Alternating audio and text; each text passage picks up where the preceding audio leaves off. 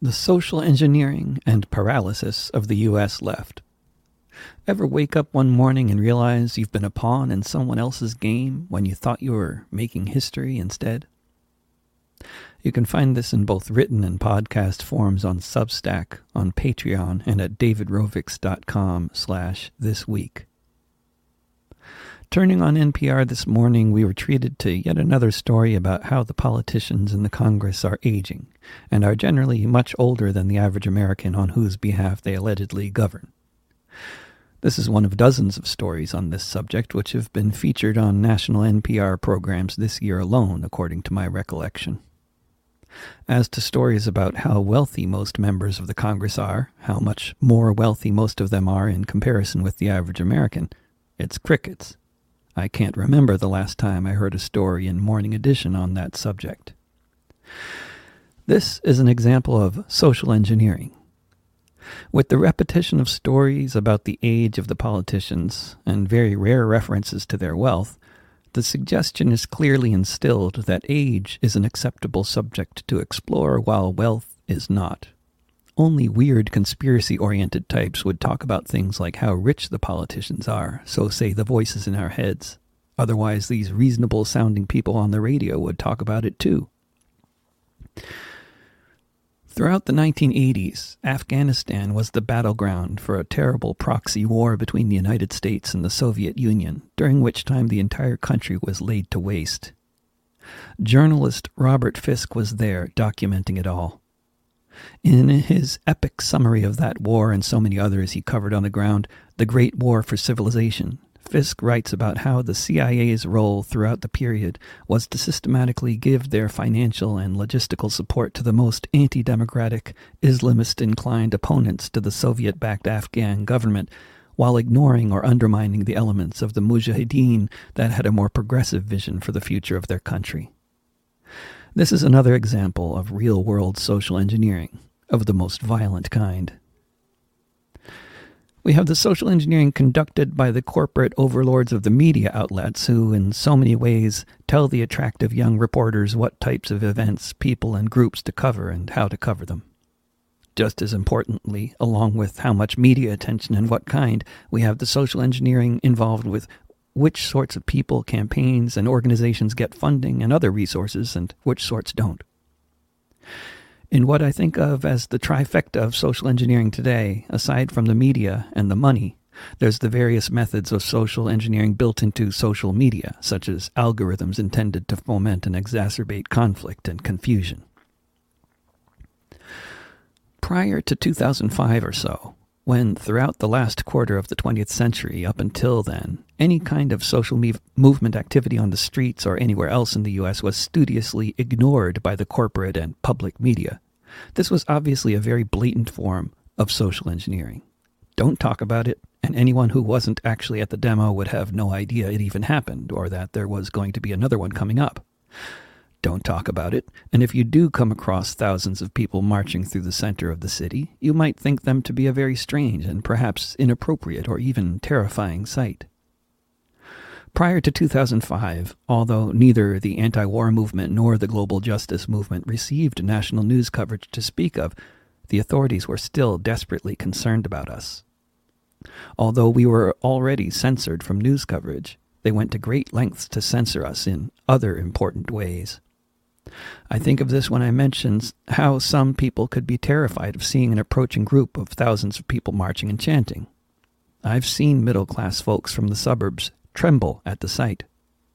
The main reason this could possibly happen with our marches at that time is down to one factor Time after time, the police found a reason to invade whichever warehouse space had been rented by David Solnit and the many other artists who had come early to these events in order to collectively create vast numbers of beautiful giant puppets, which would tower over the marchers, marching with us, visually illustrating what our movement was all about. That is, if the police didn't confiscate all the puppets first, which they did on multiple occasions in very large numbers. Although they weren't covering us or our anti war movement in the news prior to 2005, with or without confiscated puppets, it was made clear on occasion, for example in Fresno, California, that the tactics of the authorities involving infiltrating the movement with undercover police that we were all familiar with from the days of COINTELPRO were still going on. Historically, when undercover operatives infiltrate anti war groups or other groups, they don't just sit there and take notes. They are often tasked with sowing divisions within the group, often by advocating for the kinds of actions and ideas most likely to be broadly opposed by large parts of society, thus serving to marginalize the movement, rather than pushing for things to move in a direction that might be supported by a society that sees the connections between, say, American militarism abroad and endemic poverty, homelessness, child abuse, addiction, suicide, and massacres at home. With the advent and then the ubiquity of social media came the U.S. corporate media's move to polarize itself into Democrat and Republican camps. Coincidentally or not, these trends happen at roughly the same time, according to my real time observations. And of course, while all that was happening, we can assume that the work of the authorities to infiltrate, divide, and marginalize the opposition to U.S. militarism and capitalism continued as usual. Everything about the past seems simpler in retrospect, years after the FOIA requests and leaks have helped some people to clarify what the hell was going on 50 years ago. One of the pressing questions for our times, more challenging to answer while it's all happening, is what are the goals of the social engineers among the ranks of the corporate media overlords, corporate social media overlords, and domestic spies, and how are they going about achieving them? Some aspects of all this are becoming increasingly clear as it all continues and seems to get gradually more and more blatant. Most especially from 2015 to the present, when national media covers a protest or other social movement activity, it's almost always going to focus on certain national issues about which there is much disagreement in society, such as with questions of racism, immigration, abortion, featuring endless human interest stories on related subjects, along with the ever present question of whether the Republican Party has finally now become a fascist organization. We are thus trained to see these issues as the pressing ones that should concern us, and these protests as the ones that are actually happening often helpfully announced by the media in advance. If it's an anti Trump or anti Republican or anti fascist protest or riot, no distinction is usually made as it's now apparently racist to do so. While groups or movements supporting rent control, universal housing, universal health care, or that are involved with a local struggle around mass evictions, gentrification, resistance to the clearing of tent cities, or endless number of other things are methodically ignored or drastically underemphasized. So much of what goes on on social media is derived from corporate media. Discussions, praise, and criticism related to what's in the news, who's got a hit in the charts, the latest Netflix miniseries, etc. A lot else goes on on social media as well. All kinds of people impacted by the media's framing of everything then make posts, critique others, moderate subreddits and Facebook groups, and engage in grassroots DIY forms of censorship and efforts at thought control, banning, blocking, and conducting organized cancellation campaigns against the many dissidents who don't seem to be toeing the line. How did the lines, as they are now, come to be drawn? What has been the impact of which topics and events get covered by the press and which ones don't? What about which groups get funding from foundations and which ones don't? And then how does the atmosphere and functioning of social media impact how these lines get drawn? Thinking about these things the other day a bit as I was writing the last missive I sent out, which was mostly concerning differing conclusions between me and a prominent anti fascist podcaster on our analysis of important historical events, it occurred to me that there seems to be a pretty clear pattern when it comes to which types of radicals have been more likely in recent years to be adopted by the corporate media as one of their own, and which ones haven't. If your main interest is investigating the far right and all the various things they're up to since Trump was in the White House, then, like it or not, your interest may align very well with the interests of the Democratic Party leadership, which would, of course, like to associate the far right with the Republican Party in the hope of diminishing support for Republicans in the next election. Thus, some of the folks doing this kind of research end up with big corporate megaphones with which to amplify their message, while the tenants' rights campaigners and union organizers tend not to.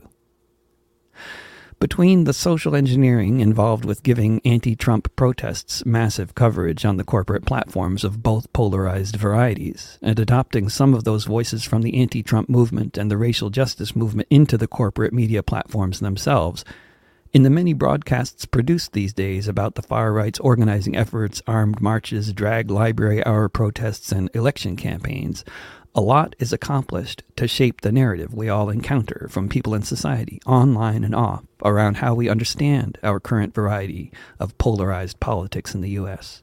From the nature of the problems we think we face to the way we think we should talk about them, and of course, what should be done about them.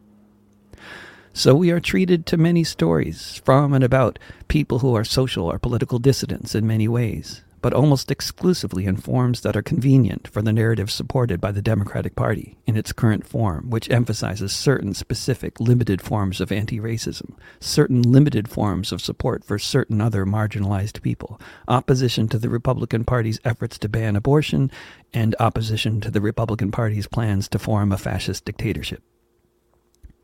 I've often been excited to hear such voices of reason increasingly appearing in the corporate press. But over time, as the pattern became clearly established, my excitement began to rapidly diminish as my fear of the social engineering involved here grew. When you systematically heavily emphasize one set of concerns, but systematically completely ignore other sets of concerns, this is social engineering and it can all be done while those participating in it on corporate media platforms and on social media may have no idea about the role they are playing in this great game of molding a society. What seems to have happened is we have among us in large numbers now a group of people who have been cultivated to see the Republican Party in its current form to be the biggest threat our country and perhaps the world faces. Which may be true. But when this potentially true thing is only relevant because it's being used as a means to elect the other of the two parties of the rich, this does not facilitate anything like an honest discussion of anything. The corporate approved pundits of the left seem also to generally believe that, aside from preventing the Republicans and whoever some social media corporation considers to be the far right from having platforms or winning elections, the main thing society needs to do is listen to each marginalized group, however defined, and to their concerns, and to talk about what they need to prosper in society as long as such talk doesn't become critical of the market economy, supply and demand, or capitalism in general.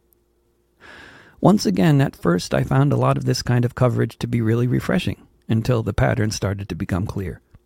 I liked it that they were finally talking about how prevalent racism and far right politics are within the ranks of the police.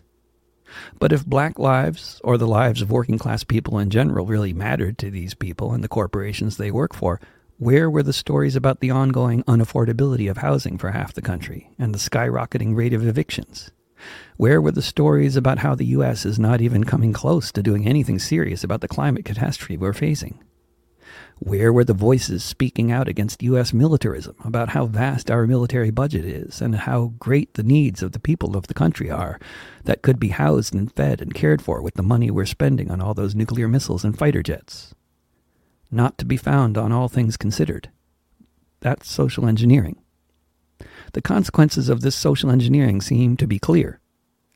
With the suffering of so many people almost totally ignored, with the class war being waged against us on such a massive scale receiving just no mention, as so many people fall deeper and deeper into poverty and desperation, social lines are shifting along with party affiliations, media, and social media habits as people seek a community or a platform where their biggest concerns might be understood. The presence of what we might call certain types of radicals, but not others, on corporate liberal platforms has become just as much a phenomenon on the other side of the aisle, with the right associated media doing much the same thing, helping midwife the new political realignment in society all while people like me and many of my friends brighten up now and then to see certain faces appearing on Fox who have been ignored in the liberal end of the corporate media for years, such as advocates for imprisoned journalist Julian Assange. The types of radicals adopted by, working for, or regularly featured in the liberal wing of the corporate press vary in terms of their interests and appearance. One of the many things they tend to share in common, though, is they are not free speech fundamentalists. They tend to be firmly in the camp that believes in tactics like protesting against and shutting down events they don't like, which is now considered to be a basic and accepted part of the anti fascist toolkit. They tend to be the sort to support getting people banned from platforms who have, according to someone's judgment, committed a violation of the norms, even if it wasn't illegal. This orientation on the part of most of the more progressive pundits these days sets the stage for a toxic atmosphere on social media platforms that are already so susceptible by design to conflict and to the atomization of society. And it is social engineering. There's no shortage of prominent intellectuals from the left who are free speech fundamentalists. You just won't hear them interviewed on CNN or MSNBC unless the moon is blue. Look at the overall combination of social engineering projects being done to us through the various means of media, social media, government policies, and funding sources. It seems to me the aim on the part of the social engineers has been to keep the society, keep the society divided and keep those who want to form an effective opposition to capitalism and imperialism unable to do so. One of the profound contradictions with this project is that those very voices against fascism and racism being featured so prominently in the corporate liberal end of the press are being methodically used by the social engineers to undermine the very causes they support when they're being promoted in an overall media atmosphere that systematically suppresses reporting on the class war that the working class of all races and genders is currently so badly losing. And if you're looking to Reddit for perspectives such as that which I'm laying out here, good luck. I've already been banned from posting on the anarchism and socialism subreddits, among others. I'm not blaming the pawns in this game at all, in case anyone is looking for someone to participate in that sort of nonsense. I'm one of those pawns, after all. But if there's any hope in overcoming this paralyzed condition most of what we might call the left seems to find ourselves in today in the U.S., we've got to first understand how it is we're being manipulated on such a tremendous scale.